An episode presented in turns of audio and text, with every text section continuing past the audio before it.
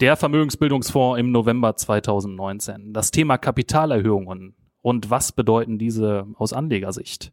Das Unternehmen MSC, das Unternehmen U-Blocks, Altria, der große Tabakgigant, Walt Disney mit seiner neuen Streaming-Plattform, Netflix, HP, Xerox, das und vieles mehr sind heute unsere Themen. Viel Spaß!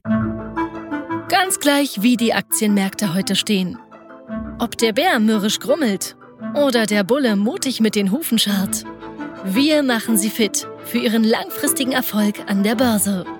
Willkommen beim Privatinvestor Podcast. 9. Dezember, liebe Zuhörer. Mein Name ist Henning Lindhoff und neben mir an der Kaffeebar der PI Kapitalanlage GmbH stehen heute die beiden Analysten Pascal Andres und Alan Galecki.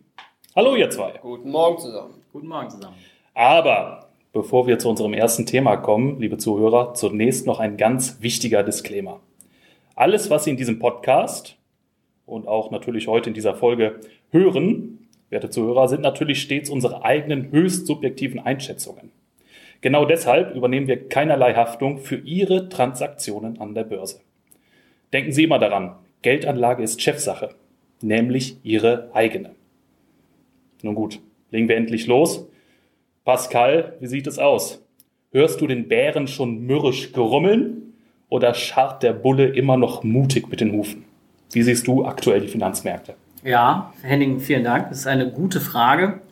Ähm, darauf kann ich nur mit einem deutlichen sowohl als auch antworten. Ja. Ähm, wir sehen in verschiedenen Wirtschaftszweigen unterschiedliche Entwicklungen. Im Handel beispielsweise läuft es im Moment noch ganz gut, gerade auch im Weihnachtsgeschäft. Ähm, wir sehen aber auf der anderen Seite beispielsweise die Autoindustrie, wo es nicht mehr so gut läuft. Und auch bei den Zulieferern, wo man auch merkt, dass es da hakt. Wir hören regelmäßig negative Nachrichten. Wir hören Nachrichten über Entlassungen, ähm, über ähm, Bestellrückgänge. Und das ist natürlich eine Sache, wo wir dann auch denken, das könnte sich natürlich auf andere Zweige auswirken. Hm. Also, äh, ist natürlich auch so ein Trendthema, gerade die Autoindustrie. Ja. Ich habe irgendwie, glaube ich, am Wochenende eine Statistik gesehen, ich weiß gar nicht wo jetzt noch genau. Ähm, dass eben dieses Thema Autoindustrie eigentlich das Supernarrativ im Moment in Deutschland ist. Also in den letzten 20 Jahren wurde noch nie so viel, äh, wurde so viel äh, über die Autoindustrie gesprochen, geschrieben, geredet, wie zu keinem anderen Thema in, in der Wirtschaft. Ähm, Alan? Das ist ähm, sicher auch darauf zurückzuführen, dass die Autoindustrie der größte Arbeitgeber in Deutschland ist, also die Schlüsselbranche schlechthin, wenn man so will. Äh, vielleicht äh, sogar nicht nur für Deutschland, sondern für ganz Europa, aber insbesondere für Deutschland als äh, sehr exportlastiger Volkswirtschaft ähm, ist die Autoindustrie da natürlich tonangebend und entscheidet dann maßgeblich darüber, ob die Wirtschaft gut läuft oder nicht. Mhm. was wir natürlich ähm, feststellen können, ist, dass wir ähm, in der Breite schon eine konjunkturelle Flaute spüren können, während viele Crash-Propheten hingegen Hochkonjunktur haben. Man sollte sich da aber nicht verunsichern lassen. Und äh, es führt weiter kein Weg an Aktieninvestments vorbei. Hm. Das wäre jetzt auch meine Frage gewesen. Stimmt überhaupt dieses Supernarrativ, nenne ich es mal, dass die deutsche Autoindustrie äh, so im Abwärtsgang sich befindet? Oder soll damit irgendwie eine ganz andere Fehlentwicklung Entwicklung vielleicht überspielt werden? Ähm, das ist ein recht schwieriges Thema. Also wir sehen, dass die deutschen Autobauer zwar ähm, sich auch etwas abgekühlt haben, aber dadurch, dass sie im Premium-Segment unterwegs sind, ähm, laufen bei denen die Geschäfte natürlich noch ein bisschen besser als bei den äh, Massenherstellern. Wobei man auch da äh, sagen muss, dass die Margen auch schon sehr stark abgeschmolzen sind. Es werden teilweise auch immer noch Rückstellungen äh, im Rahmen des ähm, Dieselskandals gebildet oder es werden ähm, ja für ähm, andere Vergehen hin und wieder mal kleinere Strafen fällig im mittleren ja, Millionenbereich, könnte man sagen. Ähm, so an, an für sich ähm, sind wir aber dennoch jetzt in keinem Autobauer investiert. Einerseits natürlich wegen der äh, zyklischen Komponente mhm. und äh, das andere ist, dass ähm, ja, wir auch so, so ein bisschen äh, skeptisch sind, ob ähm, die deutschen Autobauer äh, für die Zukunft jetzt gut gerüstet sind. Also sie ähm, forschen und entwickeln zwar an allen Ecken und Enden, aber aus unserer Sicht ist es jetzt momentan noch nicht absehbar, wer hier der als großer Gewinner herausgehen wird. Ja, Tesla ist da der große Vorreiter aus den USA, kennt jeder mittlerweile, äh, das, das Unternehmen von Elon Musk. Und da habe ich in den letzten Wochen und Monaten auch immer wieder Übernahmegerüchte gehört, äh, gelesen. Habt ihr da nähere Infos zu? Ist der Volkswagen vielleicht dran an dem Thema? Also bezüglich Tesla sind wir ähm, ehrlicherweise auch etwas äh, geteilter Meinung intern, mhm. aber das ist ja durchaus auch erlaubt. Es schadet ja, ja nicht, äh, aus verschiedenen Blickwinkeln äh, da drauf zu sehen. Ähm, ganz äh, neutral betrachtet kann man schon sagen, dass äh, Tesla technologisch momentan ganz weit vorne ist. Die Frage ist halt immer nur, wenn man jetzt die Investorenbrille wieder aufsetzt, ähm, kann man die Bewertung rechtfertigen? Hm. Ist man bereit, zu dem Preis zu investieren? Und man muss halt die Frage für sich auch beantworten, ist da nicht schon einiges vorweggenommen unter Umständen. Ja, und die Frage ist ja auch immer wieder, kann Tesla oder ein anderes äh, Konkurrenzunternehmen, Waymo vielleicht von Google, äh, aus eigener Kraft überhaupt eine solche Massenproduktion herstellen, wie so im Moment Volkswagen und Toyota und die ganzen anderen großen Autohersteller vermögen? Oder braucht man dafür einfach einen stärkeren Partner, der da einfach die Erfahrung hat? Ne? Mir. Auf diese Frage gibt es auch mehrere Antworten. Also wir dürfen äh, erstens die chinesischen Hersteller nicht vergessen, die quasi den Verbrennungsmotor übersprungen haben und jetzt direkt mit dem E-Mobil und auch mit den Wasserstoffautos, hm. was so ein bisschen unter der Oberfläche schwimmt, ähm, ganz stark angreifen. Hierzulande merkt man das jetzt noch nicht so, aber ähm, das wird auch früher oder später kommen. Wenn die Autos dann, sagen wir mal, nur die Hälfte im Vergleich zu dem kosten, äh, wie das hier der Fall ist, dann äh, wird es schon Kaufanreize geben. Ähm, das andere ist halt mit der Massenherstellung. Ähm, wir wissen halt nicht, ob ähm, die Autostückzahlen sich äh, weiter so fortschreiben lassen. Es kann ja auch sein, dass ja, viele Leute verzichten ja mittlerweile auch auf ein Auto, dass ja, wir vielleicht sogar einen Nachfragepeak äh, mhm. zumindest in der westlichen Welt auch schon gesehen haben. Das ist nicht auszuschließen. Ja, das ist möglich, ja, auf jeden Fall. Und das merken wir dann auch ganz stark beispielsweise bei den äh, Mobilitätsanbietern äh, wie Sixt, von denen wir sehr viel halten, äh, wo wir auch weiter investiert bleiben, die machen sich sehr gut. Mhm. Und ähm, die verhindern aber im Gegensatz wieder so ein bisschen, äh, dass äh, der, der Autoabsatz insgesamt ähm, zulegt, weil das halt ein anderes Geschäftsmodell ist. Ja. Sixt haben wir, glaube ich, auch im Vermögensbildungsfonds, Pascal. Ähm, kannst du zur Performance aktuell ein bisschen was erzählen? Ich glaube, äh, wir arbeiten gerade an den Fondsberichten, beziehungsweise den zum Vermögensbildungsfonds haben wir schon veröffentlicht. Ähm, spielen der Autobauer im Moment eine Rolle in den Fonds? Also in unseren Fonds Autobauer, ähm, wie Alan das ja auch schon gesagt hat, eher weniger ähm, aufgrund der Zyklik, aufgrund der unsicheren mhm. Zukunftsperspektive, die einfach besteht. Ähm, da ist Sixt mit seinem Geschäftsmodell, das eben nicht in der Herstellung liegt, sondern eben in der, in der Vermietung, in der Weitergabe der Fahrzeuge, dann deutlich attraktiver für uns, weil der Bedarf auch einfach stetiger ist. Ähm, die Performance bisher von äh, Sixt hat uns sehr gefallen. Wir sind da sehr zufrieden. Wir sind auch sehr mit dem Management zufrieden. Hm. Auch, dass es in dem Sinne noch ein, als Familienunternehmen gilt und sich da jetzt äh, den nächsten Schritt jetzt nochmal wagt in die USA. Und ähm, das ist ein sehr spannendes Thema, da die USA der größte Markt für Auto, Autovermietung darstellt äh, weltweit und äh, Sixt sich dann doch traut, aus dem kleinen Deutschland mhm. da diesen großen US-Markt aufzurollen. Und äh, wir sehen da ein hohes Potenzial. Ja, gewaltige Aufgabe auf jeden Fall ne, für so ein altes Familienunternehmen, sage ich auch mal. Erich Sixt ist da ja auch noch so ein bisschen federführend am Werk. Ähm, da sind wir sehr zufrieden mit dem Management. Ähm, Unternehmen, bei dem wir nicht so zufrieden sind oder waren zuletzt mit dem Management ist Foslo aus, äh, aus dem schönen Sauerland. Ähm, das haben wir jetzt am Wochenende auch aus der Datenbank äh, genommen, das Unternehmen. Ist Spezialist für Weichentechnik im Schienenverkehr. Ähm, und was uns da besonders negativ aufgestoßen ist, war die Kapitalerhöhung im Sommer diesen Jahres.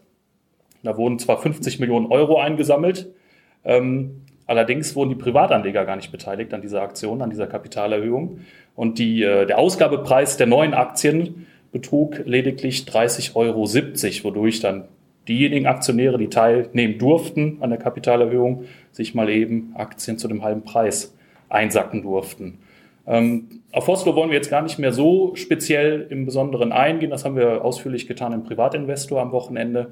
Aber das Thema Kapitalerhöhung finde ich ganz interessant, Alan. Vielleicht können wir da ähm, allgemein unseren Zuhörern mal erzählen, was wir davon halten, worauf auch Anleger achten sollten, wenn eine solche Kapitalerhöhung ansteht. Kapitalerhöhungen sind äh, Fluch und Segen zugleich und es kommt da im Wesentlichen auf zwei Komponenten an. Das eine ist natürlich ähm, die Kommunikation der Kapitalerhöhung und das andere ist die wirtschaftliche Lage des Unternehmens. Ist die Kapitalerhöhung jetzt deswegen durchgeführt worden, weil es dem Unternehmen schlecht geht, weil es knapp bei Kasse ist? Wird der Aktienkurs massiv verwässert? Haben die Anleger das Nachsehen? Klar, das ist natürlich kein gutes Szenario, besonders dann nicht, wenn auch noch in einer Art, äh, ja, in zwei Klassen quasi die Kapitalerhöhung durchgeführt wird und äh, manche Teilnehmer da ausgeschlossen werden. Ein absolutes Negativbeispiel. Und ähm, vor allem, wenn dann auch noch der Preis, zu dem platziert wird, einen massiven Abschlag aufweist zum ähm, aktuellen Börsenkurs, dass da die Verbesserung dann äh, ziemlich groß ist, das ist dann ähm, klar und abzusehen. Wenn wir dann jetzt aber auch mal von einem positiven Beispiel ausgehen, ähm, Warta, der Batteriehersteller, der mittlerweile jetzt auch in den MDAX aufgestiegen ist, konnte im Sommer vor einigen Monaten eine ähm, Platzierung durchführen, die äh, markteng war, das heißt sogar ohne Abschlag zum Schlusskurs des mhm. äh, damaligen Vortages.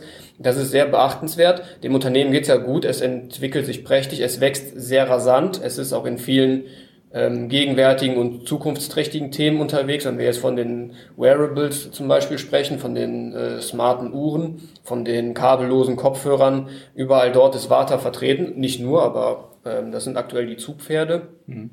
Und da ist eine Wachstumsstory dabei und das Unternehmen hat das Geld äh, gebraucht, nicht weil es dem Unternehmen schlecht geht, sondern um die weiteren Wachstumsprojekte zu finanzieren, weil die Nachfrage einfach so gigantisch ist. Ja. In Vermögensbildungsfonds haben wir auch äh, zuletzt ein Unternehmen aufgenommen, es nennt sich MSC, das ist zumindest die Abkürzung Pascal. Ja. Ähm, Warum haben wir es aufgenommen? Was macht das Unternehmen überhaupt? Kannst du dazu ein bisschen was erzählen? Kann ich gerne. Also ähm, MSC, da denkt man ja in erster Linie an Schifffahrt und an Kreuzfahrten. Äh, nee, nicht Kreuzfahrten. Aber man denkt an Schifffahrt. Hm. Und ähm, MSC Industrial Supply ist äh, ein Unternehmen, das ganz anders aufgestellt ist. Sie sind in den USA tätig und äh, sind in erster Linie im B2B-Segment unterwegs und ähm, rüsten insbesondere im Bereich der, der Stahlverarbeitung Unternehmen mit Werkzeugen aus, aber eben auch mit weiteren Dienstleistungen. Kümmern sich zum Beispiel oft um das Inventar, dass die Unternehmen sich selber eben nicht mehr darum kümmern müssen. Und das war für uns ein sehr interessantes Unternehmen. Wir haben uns die Branche angeschaut. Die ist extrem gesplittert. Also es ja. gibt sehr, sehr viele Anbieter. Ähm, die besten 50 ja. machen gerade mal 30 Prozent des Marktes aus. Also mhm. es ist äh, schon ähm, große, große Splitterung liegt vor. MSC ist dabei trotzdem aber eins der größten. Und was wir sehr interessant fanden, waren die Margen, die Renditen. Also es ist im Vergleich zum, äh, zur Benchmark einfach ja. ein sehr, sehr profitables Unternehmen und sehr dauerhaft ausgestellt, dadurch, dass es ähm, an vielen Projekten im Unternehmen, in den, in den, bei den Kunden direkt vor Ort ist. Und dadurch besteht eine hohe Bindung. Mhm. Auch in einem Bereich, wenn jetzt die Konjunktur auch mal ein bisschen den Weg nach unten antritt, dann ist es so, dass MSC trotzdem immer noch sehr, sehr eng an seinen Kunden ist. Insbesondere durch diese ähm, durch, diese, äh, durch das Inventarmanagement, kann man da einfach sagen, dass sie so nah dran sind, dass es sehr schwer ist, sich auch wieder zu lösen als okay. Kunde. Mhm. Ja, ich stelle mir gerade den deutschen Markt vor, was so Eisenverarbeitung, Stahlindustrie angeht. Ähm, zum Beispiel im Bergischen, da sieht man sehr viele einzelne ähm, Stahlverarbeiter oder Eisenverarbeiter, die Werkzeuge herstellen oder sowas in der Richtung. Ähm, ich kann mir auch gut vorstellen, als Unternehmen wie MSC, sind die auf dem deutschen Markt überhaupt äh, tätig? In, Nein. Inter, international? Ähm, kann es natürlich auch schwierig werden, an die Kunden überhaupt erstmal zu, heranzukommen. Ähm, Gibt es da irgendwie Strategien, wie, wie das MSC besonders gut hinbekommt? Also MSC ist ähm, eigentlich nur in den USA tätig. Ja. Es gibt auch eine kleine Niederlassung in Großbritannien. Das ist aber auch der einzige Weg äh, nach Europa. Was okay. jetzt allerdings angestrebt wird, ist der Eintritt auch auf den mexikanischen Markt. Und MSC ist mit über 100 Niederlassungen vertreten ähm, dass man sich jetzt nicht vorstellen kann wie ein Obi, also die haben jetzt nicht 100 Obis irgendwo mhm, stehen, ja. sondern die haben ähm, Beratungsbüros in verschiedenen Niederlassungen okay. in den USA und da wird der Kontakt aufgebaut, eben auf Vertriebsebene, dass natürlich Kunden angesprochen werden, dass Unternehmen angesprochen werden und so werden ähm, neue Unternehmen herangezogen mhm. und das Unternehmen wächst soweit äh, in einem guten Bereich. Ja, sehr schön. Es gibt noch ähm, zwei Dinge, die an dem Unternehmen sehr spannend sind, die auch äh, einen gewissen Wettbewerbsvorteil ähm, herauskristallisieren lassen. Das ist äh, zum einen sind das die langfristigen Kundenbeziehungen, auf die MSC ganz klar setzt. Das äh, im gesamten Portfolio sind, ich glaube, über eine Million Artikel, die man bei dem Unternehmen hm. ähm, im Industriebereich äh, bestellen kann. Das ist natürlich ähm, massiv. Äh, und diese ähm, Kundenbeziehungen und die Beratungskomponente, die gehen Hand in Hand einher und äh, ermöglichen halt einen qualitativen Vorteil, den man, wenn man jetzt anonym quasi kaufen müsste und äh, sich selber da so etwas äh, heraussucht, ähm, das, ja, das bietet das im Endeffekt nicht. Und äh, dann haben wir noch äh, eine zweite Komponente, die es gibt zwei Aktientypen ähm, vom Unternehmen und eine Aktie hat halt mehr Stimmrechte inne und an diesen Aktien ist das Management beziehungsweise ähm, ja, die, die Familie ist dann noch äh, dran beteiligt, okay. mhm. ähm, die ist dann, ja, die, der Familie eine größere, größere Kontrolle ermöglicht und ähm, die Familie schafft auch äh, über eine Incentivierung äh, das Management äh, damit stärker mit einzubeziehen ähm, so dass wir hier im Grunde tatsächlich auch von einem Familienunternehmen sprechen können, auch mhm. wenn das auf den ersten Blick so nicht ersichtlich ist. Ja, diese starke Eigentümerperspektive ist ja auch immer wieder ein Punkt, äh, worauf wir ganz besonders achten, äh, wobei ja auch generell das Management in den letzten zwei Jahren bei unseren Bewertungen immer wichtiger geworden ist. Ja, ja definitiv. Hm. Ja, interessanter Titel. Beobachten wir weiter, haben wir jetzt im Vermögensbildungsfonds. Ähm, ja, schauen wir weiter, ob unsere These so aufgehen wird. Ähm, ein Unternehmen, das dir besonders gefällt, Alan, ist Altria der große Tabakkonzern aus den USA. Ähm, Gibt es da was Neues zu dem Titel? Das liegt aber nicht daran, dass ich bei denen Kunde bin, sondern ähm, die Konstellation, die gesamte Geschichte an der Börse aktuell ist halt sehr spannend gewesen oder immer noch ähm, recht spannend. Ähm, ja, es werden ja immer mal wieder neue Säue durchs Dorf getrieben und bei Altria war das ja jetzt auch so. Ähm, vor paar Jahren war das mhm. noch der absolute Börsensuperstar, das erfolgreichste Unternehmen des äh, gesamten letzten Jahrhunderts. Äh, Top-Performer äh, mit äh, knapp irgendwie 20 Prozent Performance pro Jahr. Hm. Ähm, ja, es, der Kurs stand noch fast doppelt so hoch vor, vor zwei, drei Jahren, aber jetzt äh, ist er dieses Jahr extrem abgestürzt. Ähm, Altria hat natürlich zwei teure Übernahmen getätigt, insbesondere oder die Investition in Joule, den 35-prozentigen Anteil, war natürlich sehr kostspielig. Ähm, es war von vornherein eigentlich auch klar, dass sie da früher oder später ähm, im Wert ein bisschen mhm. nach unten berichtigen werden müssen. Äh, aber es war ja eine strategische Übernahme. Also aus der Brille muss man das sehen. Man muss da ein bisschen hinter die Fassade schauen. Aber die Übernahme bringt ja jetzt auch viel Ärger ein für Altria. Äh, selbstverständlich, kurzfristig bringt die Übernahme sehr viel Ärger. Es äh, steht auch nicht fest, ob überhaupt schon mit, der, mit diesem Anteil Geld verdient wird. Es gibt zahlreiche Chancen, auf die äh, bauen wir jetzt nicht unbedingt so viel, sondern ähm, wir bewerten mm, ja den, die, die ganze Situation so, dass Altria ist ja schon sehr erfahren, was jetzt Rechtsstreitigkeiten betrifft, was ähm, sich Herumplagen mit äh, Behörden und ähm, Gesetzen, Verboten, Einschränkungen und so weiter betrifft, insbesondere im Werbebereich. Da wissen wir ja, dass ähm, in, in den letzten Jahrzehnten immer mehr die Marketingaktivitäten eingeschränkt wurden. Ja. Und jetzt sind halt die neuen Startups mit den E-Zigaretten hochgekommen. Altria selber hat ja sein äh, Produkt wieder eingestampft, mhm. was er selbst entwickelt hatte, weil es nicht so gut am Markt ankam. Und äh, wir bewerten das ähm, so, dass ähm, Altria jetzt strategisch vorgeprescht ist, um die Konkurrenz auch klein zu halten. Ähm, natürlich werden da auch wieder ähm, Werbeverbote und starke Einschränkungen kommen. Das liegt daran, dass insbesondere die äh, Jugendlichen ähm, sehr stark zugegriffen haben bei diesen E-Zigaretten. Hm. Und ähm, nach dem, was wir herausgefunden haben und äh, lesen konnten, ist, dass der Nik Nikotingehalt auch viel höher in diesen äh, Liquids ähm, drin ist. Und äh, das ist natürlich dann die Frage, ob die, die Werbeaussagen von wegen, die Produkte sind weniger gesundheitsschädlich als die ähm, herkömmlichen Tabakröhrchen, mhm. ob das wirklich so stimmt. Ne? Ja, ja, das stimmt. Ja. Ähm, U-Blocks habe ich mir aufgeschrieben, noch als Unternehmen, ähm, worüber wir heute sprechen wollten. Ähm, bekannt für Drohnentechnologie. Ja, ähm, Chips. Ähm, also Chips für die Drohnen, genau. Ähm, was gibt es da Neues? Ähm, ja, da gab es eine Investorenkonferenz mhm. äh, mit einem zumindest kurz- und mittelfristig nicht ganz so erfreulichen Ausblick, denn man wollte in den nächsten Jahren den äh, Free Cashflow ja deutlich steigern ähm, nachdem es jetzt ähm, hauptsächlich äh, Probleme in China gab, wo U-Blocks auch ähm, stark mhm. unterwegs ist. Äh, ja, und diese Prognose wurde jetzt um ein Jahr nach hinten verschoben und ähm, die Margen leiden momentan auch ein bisschen. Und äh, wir sind jetzt ähm, nicht mehr ganz so zuversichtlich, beziehungsweise mussten wir anhand der Prognose der neuen Gegebenheiten auch unseren inneren Wert noch einmal neu kalkulieren. Ja. Und ähm, ja, den mussten wir natürlich ähm, temporär etwas absenken. Hm. Aber dennoch äh, rangiert die Aktie noch im Haltebereich oder sollte man da schon auf äh, Teilrealisierung von Gewinnen?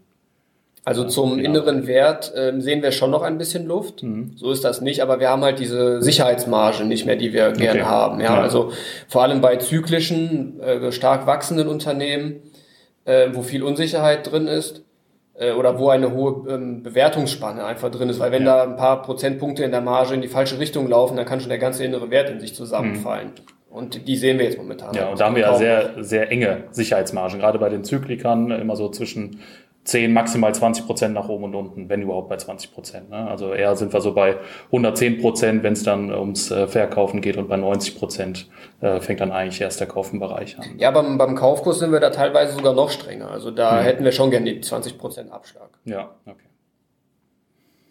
Disney Plus ist gestartet. Äh, ich habe es noch nicht abonniert. Ähm, soll eine ganz interessante neue Star Wars Serie da geben. Ich weiß nicht, ob ich mir das anschauen äh, werde. Vor ein paar Jahren war ich da eher noch Star Wars Fan als heute.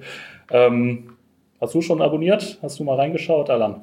Abonniert habe ich es nicht, mhm. aber ich äh, habe im Internet gelesen, dass am ersten Tag ähm, der Veröffentlichung sogar äh, Server bei Disney abgestürzt sind, Ach, weil die mhm. Nachfrage so exorbitant ja. groß war. Mhm. Das war aber im Grunde auch zu erwarten, dass das äh, der Fall sein wird, denn die Medienbibliothek ist ja wirklich sagenhaft. Ja. Man hat äh, viele vielversprechende Titel, nicht nur mit Star Wars, äh, Ne, die, die Saga spielt man ja immer wieder von neuem auf, mhm. es kommen neue Teile und im Vergleich zu den Comics sind ja immer noch recht viel, wenige Filme überhaupt draußen. Ja. Das heißt, da ist auch noch viel Potenzial da. Dann hat man die Marvel-Technologie äh, oder die, die Marvel-Serie hat man, äh, die man da immer mal wieder neu aufsetzt. Es gibt einfach ganz viele Titel, die da drin sind und äh, viele von denen hat man teilweise auch dem Konkurrenten Netflix entzogen. Mhm. Da äh, gibt es einfach keine Lizenz mehr und Netflix muss sich entsprechend stärker auf eigenen Content konzentrieren. Was natürlich dann auch sehr viel teurer sein wird, denke ich, als die Lizenzen einzukaufen. Ne? Klar, und in der Regel schaut man sich Serien und Staffeln eher nur einmal an, vielleicht mhm. zweimal, aber das ist jetzt äh, nichts, was man dauerhaft konsumiert. Das heißt, ähm, der Zwang, irgendwas Neues rauszubringen, ist da und er ist halt, äh, der Druck ist stärker denn je. Genau, denn Netflix ja. hm. schafft es im Gegensatz äh, zu Disney nicht, ähm, Geld zu verdienen, sondern man tritt mehr oder weniger in Vorleistung und hofft, irgendwann in Zukunft, wobei wir nicht wissen, wann das der Fall sein wird und ob es überhaupt der hm. Fall sein wird, äh, dass man da erst das äh, Geld verdient. Ja. Und da hat Disney natürlich noch ganz andere Trümpfe im Ärmel, ähm, weil es eben so eine große Bibliothek schon besitzt und eben nicht neu produzieren muss. Genau, die Sache ist ja auch der, große Unterschied, dass Disney einfach sehr tiefe Taschen hat und es bei Netflix eben nicht der Fall ist. Dann auch die Übernahme von, von Fox war natürlich interessant und mhm. hat auch das Angebot erweitert. Ähm, ganz äh, großer Klassiker sind die Simpsons, die damit. Genau, das gehört äh, jetzt auch zum Portfolio. Die damit mhm. natürlich äh, jetzt auch zu Disney gehören im ja. Endeffekt ähm, die das sogar in einer Folge schon thematisiert haben, interessanterweise. Also es ist äh, äh, sehr interessant, was da, was ja. da los ist. Und ja. ähm, dadurch ist das Angebot, was Disney da jetzt hat, das Bestandsangebot einfach sehr hoch. Es gibt zwar noch einige Filme aus dem Marvel-Bereich, die zwar mhm. noch gebunden sind, ähm, aber diese Verträge aber werden natürlich auslaufen. Ja. Und dann würde es für Netflix schon schwieriger werden. Und er hatte jetzt auch vor kurzem gelesen, es war auch eine neue Serie gestartet, ich glaube, The Irishman heißt sie. Ich glaube, das war ein Film, ne? Der extra ja, oder Film von oder Serie. Ich, ich, weiß es gar nicht. Ja. Ähm, da hatte ich dann auch gelesen, dass zwar 18 Millionen Leute das angefangen haben, aber nur 18 Prozent davon haben es auch zu Ende geguckt. Und das ist ja. dann natürlich auch die Frage, ähm, wie es dann ist, auch mit diesem, diesem Binge-Watchen, also dass mhm. man es in einem, einem so durchsuchtet. Ja. Ähm, und, äh, ja, das ist die große Gefahr. Aus dem Kino äh, rennt man nicht so schnell raus. Das genau, wird dann eher genau. peinlich. Äh, ähm, aber klar, und mal schnell steht, um, umschalten ist da einfacher. Ja, da steht das ist nochmal ein ganz anderer Druck ja, dann. Da steht Disney deutlich breiter da als, als. Netflix. Ja, genau. Ja, ich habe mir noch eine Frage aufgeschrieben. Wird HP von Xerox geschluckt? Das ist die große Frage, die gerade äh, ja, äh, im Markt umherkreist. Ja. Oder andersrum. Oder vielleicht sogar auch andersrum. Äh, also was wir jetzt wissen, ist, dass äh, Karl Icahn, der äh, ja, alte Corporate Raider, der auch das Vorbild für Gordon Gecko war im Film Wall Street, ähm, dass der, äh, er ist da der größte Aktionär von Xerox und er hat sich jetzt auch äh, einen Anteil an HP gesichert von, ich glaube, drei Prozent oder 3, irgendwas Prozent. Und er macht da ordentlich Dampf und er will, dass die beiden alten äh, Computer-Dinos oder Drucker-Dinos äh, zusammengehen. Ähm, es könnte unter Synergieeffekten oder unter den Gesichtspunkten äh, natürlich schon einen gewissen Sinn haben, zumal Xerox ja eher bei diesen großen ähm, Geräten inklusive Service-Komponente mhm. stark vertreten ist, während HP sich in diesem Bereich ja noch ähm, weiterentwickeln wollte. Das Problem ist, dass beide halt ähm, nicht unbedingt wachsen, beziehungsweise Xerox sogar stark geschrumpft ist in, in letzter Zeit und ähm, ob jetzt äh, zwei Kranke einen Gesunden ergeben, ist wieder eine andere Geschichte.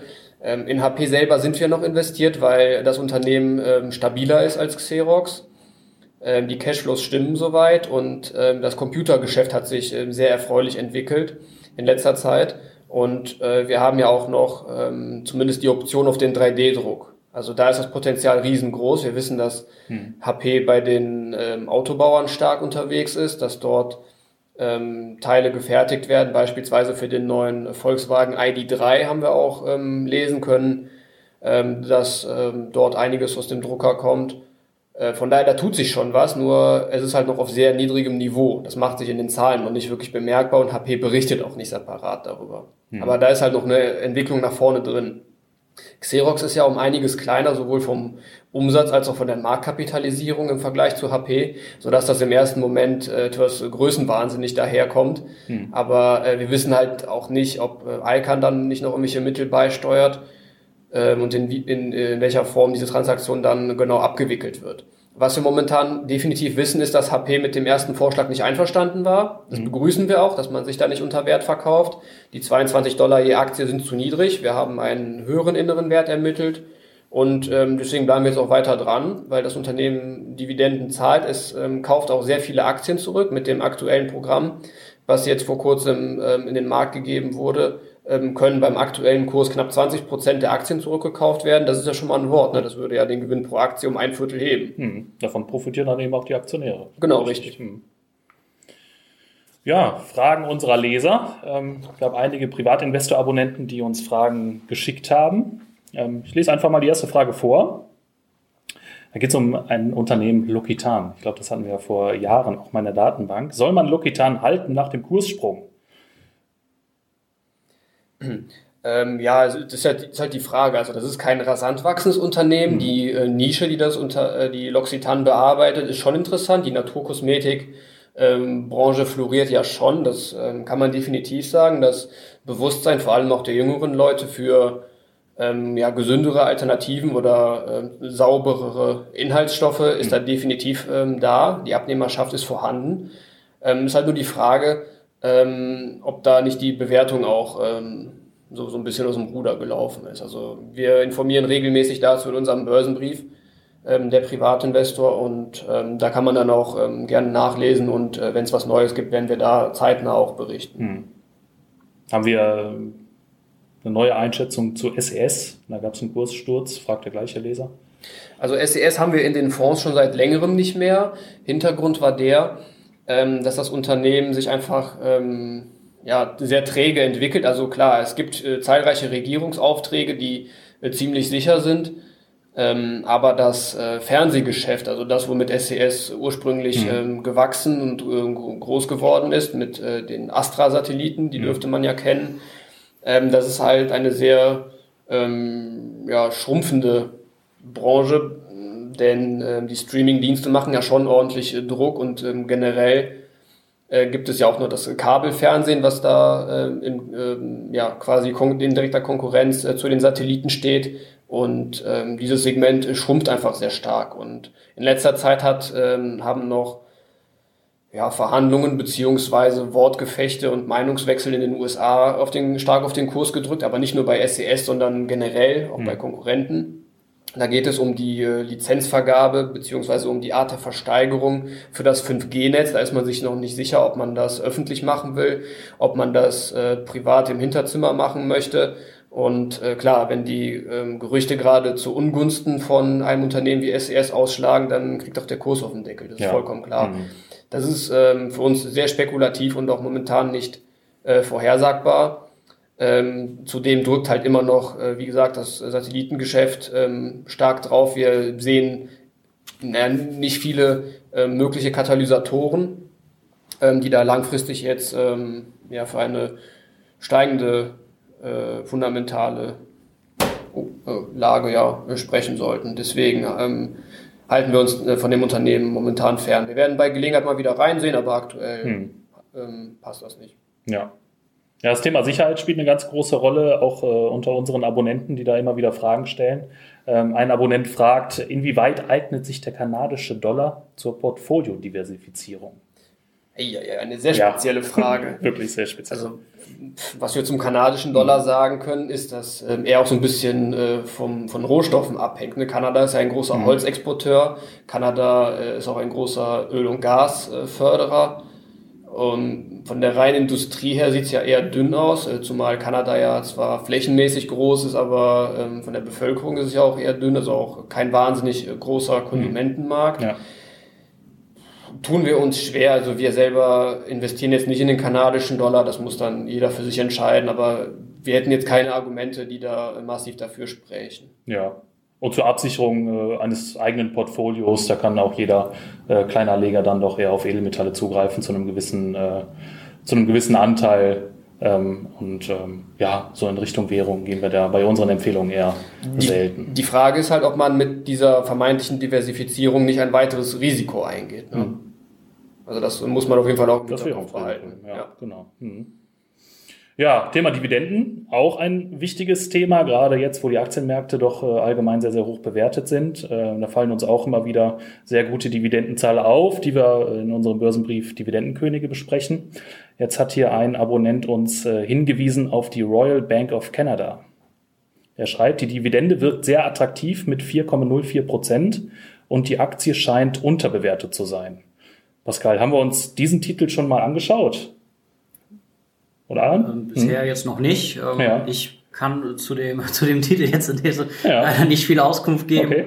Ähm, grundsätzlich zu der Investition in den kanadischen Dollar könnte ich vielleicht dann noch ergänzen, ähm, dass es nicht unsinnvoll ist, auch vielleicht eine Fremdwährung zu halten. Dann sollte das aber auch eine Währung sein, mit der man auch investiert. Hm. Wenn man jetzt zum Beispiel sich US-Dollar hält und kauft US-Unternehmen, dass man die in Eigenwährung kaufen kann.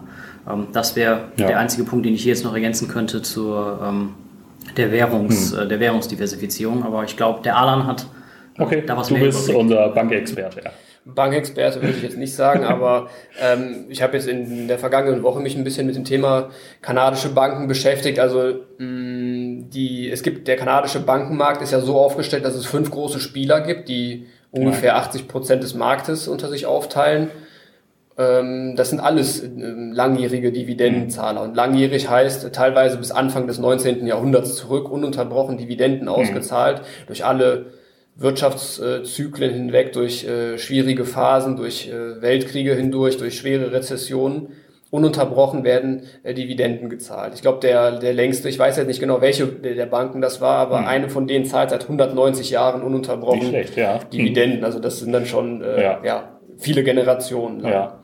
Ähm, es stimmt, dass das zwar zuverlässige Dividendenzahler sind, dass vier Prozent in Angesicht des aktuellen Zinsumfeldes sehr verlockend und attraktiv sind. Man muss halt nur bedenken, ähm, der kanadische Markt hat die äh, in der Immobilienkrise vor zwölf Jahren quasi nicht teilgenommen, sondern der kanadische Immobilienmarkt ist völlig unberührt davon weiter nach oben geschossen. Hm. Die kanadischen Privathaushalte gelten als die mit am stärksten verschuldeten überhaupt, gemessen jetzt an äh, dem Haushaltseinkommen. Ja. Was, äh, meine ich, bei 170 Prozent äh, liegt im Schnitt. Das ist ja schon heftig, wenn man hm. fast das doppelte Haushaltseinkommen ja, auf der Schuldenuhr stehen hat. Ähm, ja, und die ähm, Immobilienmärkte sollten halt nicht ewig steigen und äh, je nachdem, welche Bank wie stark da vertreten ist, kann das natürlich dann auch äh, zu starken Korrekturen führen. Es muss nicht kommen. Wir stellen aber auch fest, dass kaum Wachstum drin ist in diesen äh, hm. Unternehmen. Deswegen wäre das auch wieder eher so ein schwieriges Thema, wenn man schon lange da dabei ist, eine satte Dividende hat, dann, dann, dann, kann, dann kann man da weiter gern ja. partizipieren, aber für einen Neueinstieg ähm, drängen sich die Titel jetzt eher nicht auf. Ja, und allgemein sollte man vielleicht auch nicht nur auf die Dividendenrendite schielen, wenn man sich äh, gute Dividendenzahler raussucht. Wir haben jetzt zum Beispiel bei den Dividendenkönigen haben wir dann noch andere Metriken, zum Beispiel eben die Ausschüttungsquote, auf die wir ähm, schauen. Also das sollte nicht, glaube ich, die einzige Kennzahl sein. Genau, genau. Es muss halt das Gesamtpaket stimmen. Genau, ja. Gut, eine letzte Frage noch. Habt ihr noch Puste und Kraft dafür? Ja. Ähm, Frage nach Gold-ETFs wäre es für uns auch eine Option, ich denke mal wahrscheinlich in den Fonds, äh, ein Teil unserer Liquidität, liegt aktuell die Quote, glaube ich, so bei 21, 22 Prozent im genau, Vermögensbildungsfonds, ja, genau. eben diese Liquidität auch in einen Gold-ETF zu investieren. Ja, da, also das Perverse an der ganzen Sache ist, wir dürfen ja nicht in äh, physische Edelmetalle investieren, wir dürften aber in Zertifikate, ETFs und irgendwelche anderen äh, Spielereien. Aus Sicherheitsgründen natürlich. Selbstverständlich, aus Sicherheitsgründen. Ähm, ja, aktuell ist das jetzt bei uns nicht vorgesehen. Ähm, also wenn, dann hätten wir es gern physisch. Ja, ist halt äh, vom, vom Regulator natürlich wieder so eine äh, Drangsalierung. Ähm, können, da können wir von. Das könnten wir diverse Podcast-Folgen zum Thema ja, Regulierung. Da könnten machen, wir von unserer Seite nicht allzu viel machen und äh, wie du merkst, äh, fehlen mir auch gerade ein bisschen die Worte dazu. ja, okay. Na gut, Pascal? Ich kann an dieser Stelle vielleicht dann noch ergänzen, dass ähm, es natürlich schwierig ist, wie Alan es schon gesagt hat, ähm, aufgrund der Regulatorik natürlich. Ähm, wenn wir physische Edelmetalle halten dürfen, dann ziehen wir das auch grundsätzlich einmal in Betracht. Ähm, die Anlage dann in ETFs ähm, ist in dem Weise schwierig. ETFs sind ja eigentlich darauf angelegt, dass man dauerhaft sich investiert. Und wir würden es ja dann gerade nicht auf dauerhafter Basis nehmen, sondern als Liquiditätsersatz. Hm. Das heißt, es wäre genau, dass man die Anlage, die in ETFs, die damit betrieben werden soll, dieses dauerhafte und über Sparpläne und dass man das ad absurdum führen würde, indem man ja. das, dieses Segment oder dieses als Instrument ähm, als, als Spekulationsobjekt im Endeffekt ja. nutzt. Und das dann gerade noch auf Rohstoffbasis sehen wir dann doch ein bisschen kritisch. Ja, guter Punkt, ja. Ja, liebe Zuhörer, gerne beantworten wir in der kommenden Episode unseres Podcastes auch Ihre Frage. Schicken Sie uns diese am besten per SMS an die Nummer 01573 599 2809. Bedenken Sie jedoch, dass wir die Fragen unserer Clubmitglieder bevorzugt behandeln. Sollten auch Sie sich für den Privatinvestor Club interessieren, finden Sie heute in den Show Notes den Link zu einer entsprechenden Website. Auch eine PDF mit weiteren Informationen zu den heute genannten Unternehmen können Sie über einen Link in den Show Notes anfordern. Ich denke, für heute war es das, Jungs. Ähm, die nächste Episode werden wir jetzt am kommenden Donnerstag, glaube ich, schon aufzeichnen. Genau. Dann wird auch der Florian König dabei sein. Wir haben äh, ein paar Meetings zusammen im großen Kreis. Ähm, da gibt es sicherlich auch weitere neue interessante Infos für unsere Zuhörer. Genau. Ja. Schicken Sie uns äh, Ihre Fragen auf jeden Fall zu. Genau, wir beantworten sie gerne. Ähm, bis dahin bleiben Sie uns treu, liebe Zuhörer, empfehlen Sie uns weiter und wir sagen für heute Tschüss.